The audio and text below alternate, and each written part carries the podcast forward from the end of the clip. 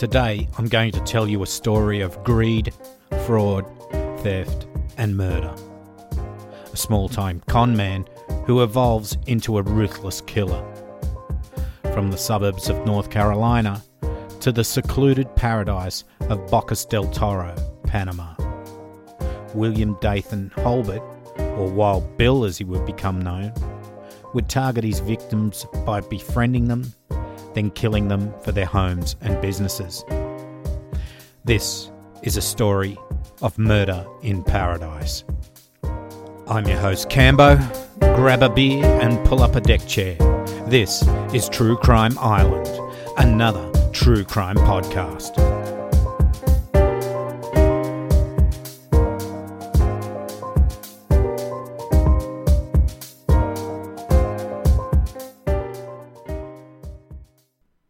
Today, I'm going to tell you the story of William Dathan Holbert, or Wild Bill as he would be called. A lot of it comes from the book by Nick Foster titled The Jolly Roger Social Club, and some of it from investigations by Don Winner.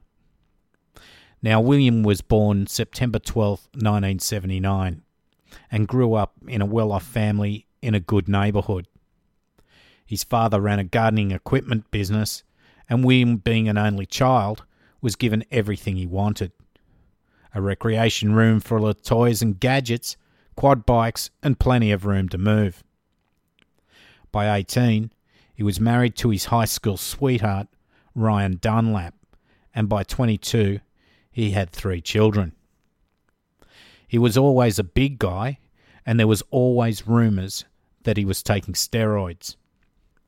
He set himself up as a landscape gardener, helped on by his family's involvement in the garden equipment supply business. There was plenty of work around, as the real estate market was booming at the time. Even so, and with the advantage of having his father's business to help him, he really couldn't run the business very well and would find himself in debt after overstretching with a series of home loans. Later, he got work in the fitness club industry as a trainee manager after getting to know a couple who owned a successful chain of gyms. No one really knew about his financial woes at the time, and desperate for money, he actually tried to sell one of the gyms in the chain that he worked for, even though he had no financial interest in it at all. Apparently, he stole $25,000 from the club, and when the owner was asked about Holbert, he told reporters if only he could have focused himself. He had a brilliant mind. The owner declined to press charges. So here he started to show signs of what was to come. Trying to make money the easy way, rather than putting in hard work to get it, and showing that he had no qualms about betraying the friends around him. While working at the gym, he ended up hooking up with the receptionist, Laura Michelle Reese, and starts to lead a double life until he gets caught out by his wife, Ryan. He then moves out of his home, files for bankruptcy and divorce, then sets up this white supremacist bookshop. So he's gone from landscape gardener to fitness centre manager to racist book dealer. I mean, who was his career guidance counsellor at school? Anyway, it's here that he sets up a scam by falsifying some deeds to a North Carolina coastal property, sells it, and it brings him in about $200,000. He also sold a car he didn't own. He was now a wanted man, and at one stage he escaped in an off road high speed chase in Wyoming. This got him a feature spot on America's Most Wanted. Okay, so now he's on the run with his new girlfriend, Laura Reese. They take the money from the property scam and they head south to Puerto Viejo de Talamanca, Costa Rica. Here he would meet and befriend Jeffrey A. Klein, a US business owner and ex lawyer. One night after inviting him to dinner, Laura distracted Klein by asking, So do you like spaghetti, Jeff? while Holbert smacked him in the back of the head with a hammer. As his face splattered into the plate of spaghetti, Holbert and Reese laughed and laughed. They then tied him up and tortured him until he gave them the PIN number to his ATM card. Holbert then killed Klein and buried his body in the backyard, covering the site with a poorly poured slab of concrete. They were able to get about $110,000 out of Klein's bank and then took off to Jaco, Costa Rica. Klein's body would eventually be found, but the police had him listed as a John Doe until a guy called Don Winner would begin an investigation into Holbert years later. Don would contact one of Klein's brothers in the US, get a DNA sample, and then the police were able to identify the victim as Jeff Klein. Actually, without getting too far ahead of the story, Don is still investigating other murders in Costa Rica that he believes Holbert performed while in Jaco. Witnesses Stacy and Alan Duckworth told Don that every couple of weeks Holbert would go out and return in the morning covered in sweat and dirt as if he had just buried a body. Then magically a new car or something else would turn up. Holbert told Stacy once that he did murder someone, but not to tell Laura. So it looks like Holbert was on a killing spree in Costa Rica. Now, look, a lot of US expats that go to places like Costa Rica and other Central American countries is to run or hide from something be it alimony payments, the law, or even from other criminals. Not saying everyone that goes to live in places like this are running from something, but a lot are. Holbert picks up on this, and his MO seems to be to befriend someone and find out as much as possible about them. If they have property or money, then he kills them and takes what he can, burying their remains wherever he can often in his own backyard. A lot of his victims are under aliases, and not many people really know who they are, so they can go missing for a long time without anyone realizing. So, from Jaco, Costa Rica, Holbert and Reese flee to Panama to a place called Volcan under the aliases of William Adolfo Cortez and Jane Cortez. It's one of the poorer rural cities in Panama. Showing his ineptness at business, he sets up a Harley Davidson workshop in town, which is, of course, is doomed to fail. It's here that he sees a Craigslist ad for a property being advertised by Mike Brown at Bocas del Toro province, Panama, in what was known as the Tierra Oscura, or Darklands. Mike Brown was actually Michael Francis Salem and had been a drug runner and had escaped from prison to retire with his Thai wife Nan and two sons, one of which was living with them at the time while the other was away at school. Brown had his money in a Hong Kong bank and would withdraw it from a local ATM. So Holbert calls Brown and they organised a meet. Holbert plans to stay about three days on the property while he and Brown work out the purchase. The property is very secluded, with the only way in via boat. It has a large two story, four bedroom house, and it has a large boat shed nearby. Brown tells Holbert that in order to purchase property in Panama, most expats will set up a company and the assets are held as bearer shares.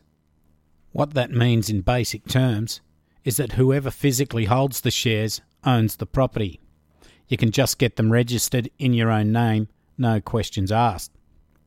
Brown shows Holbert the bearer shares as proof that he owns the property. Holbert realises that the bearer shares are on the table ready for the taking. He then shoots Brown, his wife, and their 17 year old son and buries them in the large backyard. He then returned to get Reese, and they set up house immediately at the new property, telling anyone that asked that they had bought the place and that the Browns had moved away. As the Browns lived a very quiet lifestyle and had very few friends, they weren't noticed as being missing, and no one filed a missing persons report. Holbert named the house Hacienda Cortez. Soon, Holbert does up the boat shed as a bit of an expat's bar that he named the Jolly Roger Social Club, with the motto that 90% of our customers survive. It would be open Friday and Saturday afternoons into the night, and some close friends would stay over. This is where Holbert would get the nickname Wild Bill, as he would get around wearing a Viking hat and long blonde hair. Even this business wasn't making much money. He would be lucky to break even on any weekend. However, as he was the barman, he had a great opportunity to listen in on his customers, who often were shady characters themselves. While Bill then puts an ad in the paper claiming that he's the buyer of properties at top dollar. A guy called Bo Icelar, who'd been trying to sell his house for around eight months, would see this ad and make the call to Wild Bill. Bo Icelar was a former antiques dealer and bankrupt who went by the name Bo Yancey. He'd been able to get some money and antiques out of the country and set himself up. He was quite well known in the area and was quite generous with the locals. He had had enough of the lifestyle of the usual expats in the area that tended to lead a drug fueled lifestyle. Drugs were cheap here, as it's on the cocaine route from South America to the US. He really didn't hang out much with these people, but he decided to move near a friend south of Memphis, Tennessee. Now, this Bo character would often go away without telling anyone for months at a time. So if no one saw him for a while, it wouldn't raise suspicions. Bo told Wild Bill that he wanted to sell his house at Big Creek, which was near the Bocas del Toro airport. He let it be known that he had set up a company and that the property ownership was by bearer shares. Holbert then killed Bo Icelar and took all his assets, including the property as he now held the bearer shares. Bo was last seen in a cafe when he told a fellow cafe customer he was off to sell his house. The next day, a handyman Bo had hired to paint the house arrived for work, but was confronted by Holbert, who yelled at him, telling him that Bo was gone and to get off the property. Now, Bo did have friends, and one of them based in New Mexico. Well, she asked a local to file a missing persons report, but the police didn't really treat it seriously at the time. It took nearly five months for him to be noticed missing. She had noticed that his bills weren't getting paid, and this was out of character for him. His credit card had been used throughout this period. She found out that Holbert had purchased the property from Bo and so she called him up asking if he had seen him. Holbert told her he'd taken off, which sounded strange, as she expected him to contact her when he moved. Soon Holbert would find his next target. Cheryl Hughes and her husband Keith Whirl had been friends with Wild Bill Holbert and Reese, and they would often drink heavily together. Anyway, Cheryl and Keith had recently split up, and Cheryl had talked to Holbert about selling her house during several booze filled get togethers. Soon after Cheryl disappeared, her concerned brother went looking for her, and when he turned up at her house, he was met by an angry Reese that told him that her husband now owned the property and that Cheryl had gone to Panama City. Holbert had even been seen walking around with Cheryl's iPod, telling people she had left in a hurry. It was found that Cheryl had in fact sold a whole bunch of properties at the same time to Holbert. Suspicions were now starting to be raised as missing persons reports were being filed for Bo Icelar and Cheryl Hughes, and that they had both sold properties to Holbert. So Wild Bill Holbert and his wife Laura Reese had so far defrauded a property investor in the States of $200,000 or so and sold off several stolen cars, made their way to Costa Rica, where they murdered at least one person Jeff Klein, for his property, but probably murdered several more. They then took off to Panama and murdered Mike Brown, his wife Nan, and their son.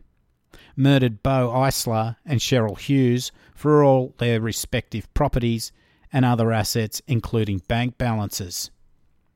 When a local newspaper ran photos of missing Bo Icelar and Cheryl Hughes, Holbert and Reese ran. They would become the focus of a global manhunt. The police searched the home of Cheryl Hughes that Holbert had stolen and found all of her stuff there, such as passports, credit cards, purse, and mobile phone or cell phone. This isn't stuff you would leave behind if you were going to live somewhere else, unless that somewhere else was in the backyard, buried a few feet under, which is where the police found Hughes along with the body of Bo Icelar. Also, an investigation of the Mike Brown property uncovered three shallow graves one for Mike, one for his wife, and the other for his son, all buried in the backyard. Holbert and Reese made it to Costa Rica, but then were detained on the border to Nicaragua and taken into custody. They would be extradited back to Panama.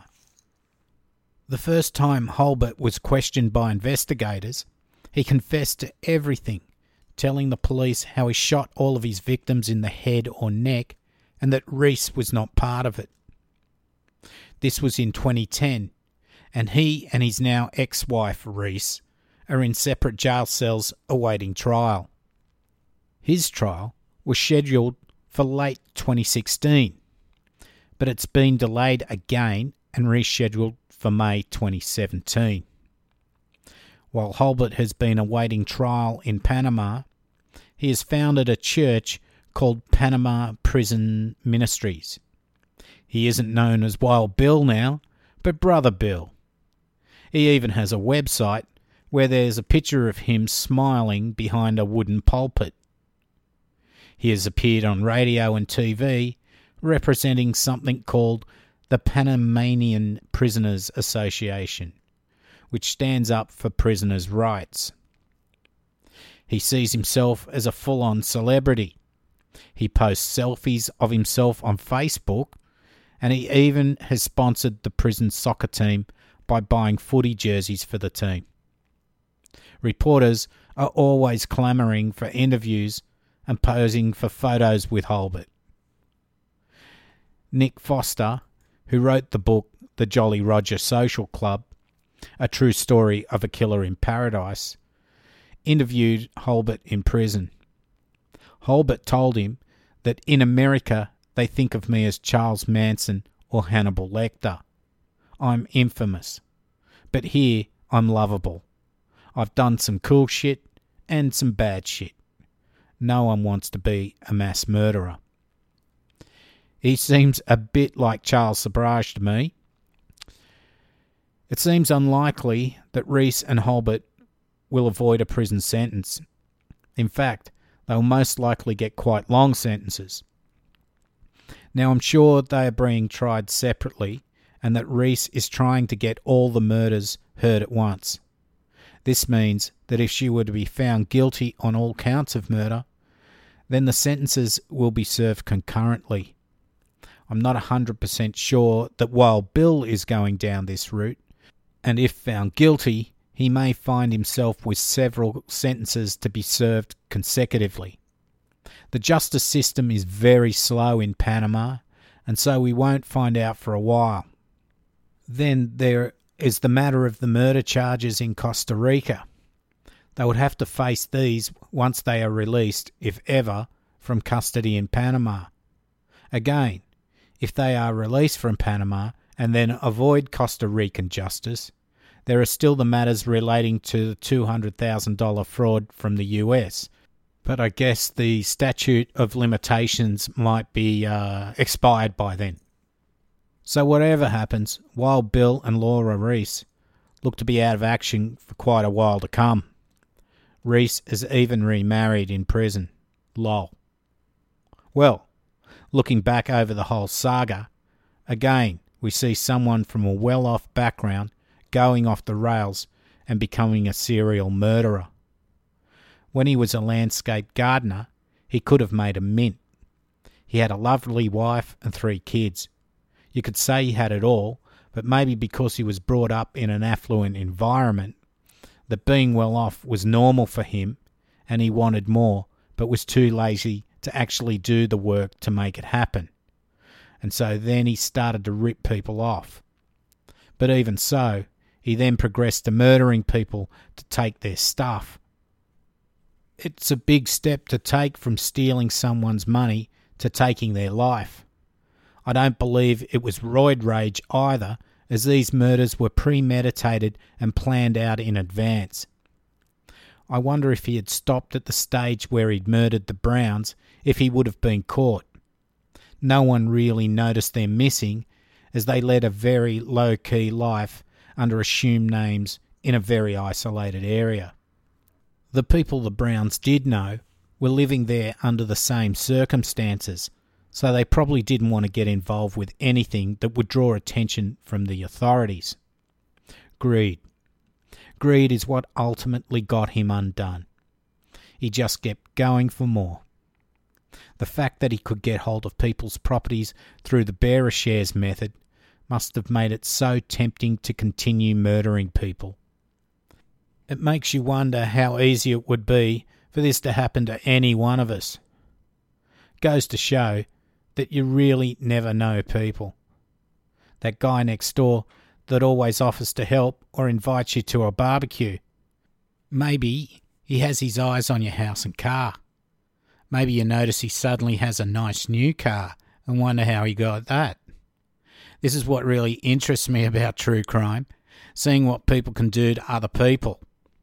It really amazes me. I mean, I trod on the cat's tail years ago, but I still feel bad about it. But these guys and girls wouldn't think twice about stabbing you and burying you in the forest. So, True Crime Islanders, that's another episode in the can. I hope you've enjoyed it as much as I did researching and producing it. It's a little short one this week, but thanks must go out to Nick Foster, the author of the book The Jolly Roger Social Club, a true story of a killer in paradise. Have a read of it if you want to know a lot more, not only about the murders, but also about the lives of expats in Panama. The book goes into a lot more detail about what goes on in the region. Also, there's some great stuff by Don Winner on the internet about the murders in Costa Rica. I have shirts to give away, so go to my iTunes and leave a five star review. It has to be a review and not just a rating. Each episode, one person will be chosen to get a Slasher True Crime Island t shirt. Everyone will stay in the draw each episode. I'll need your address though if you are the chosen one. My usual shout outs to all the people from my Facebook page, and of course, all the wonderful members of the podcast we listen to Facebook group. It's a must to join if you are a podcaster or a listener. My Facebook page is starting to get a few members, so I may start putting more than just new episode announcements there. But I'm also on Twitter at True Crime Island, and now on Instagram, same, same, True Crime Island. I'll upload some pics relevant to each episode. As usual, you can go to the truecrimeisland.com website to stream or download episodes. But I'm on iTunes, Stitcher, Podbean, Podcasts, even now on TuneIn Radio. In fact, just about anywhere that lists podcasts. Not, I don't think I'm on Google Play yet, though, but I will sort that out in the future. So, enough of that. Don't forget to delete your browser history. This is your host, Cambo, signing off from True Crime Island, another true crime podcast.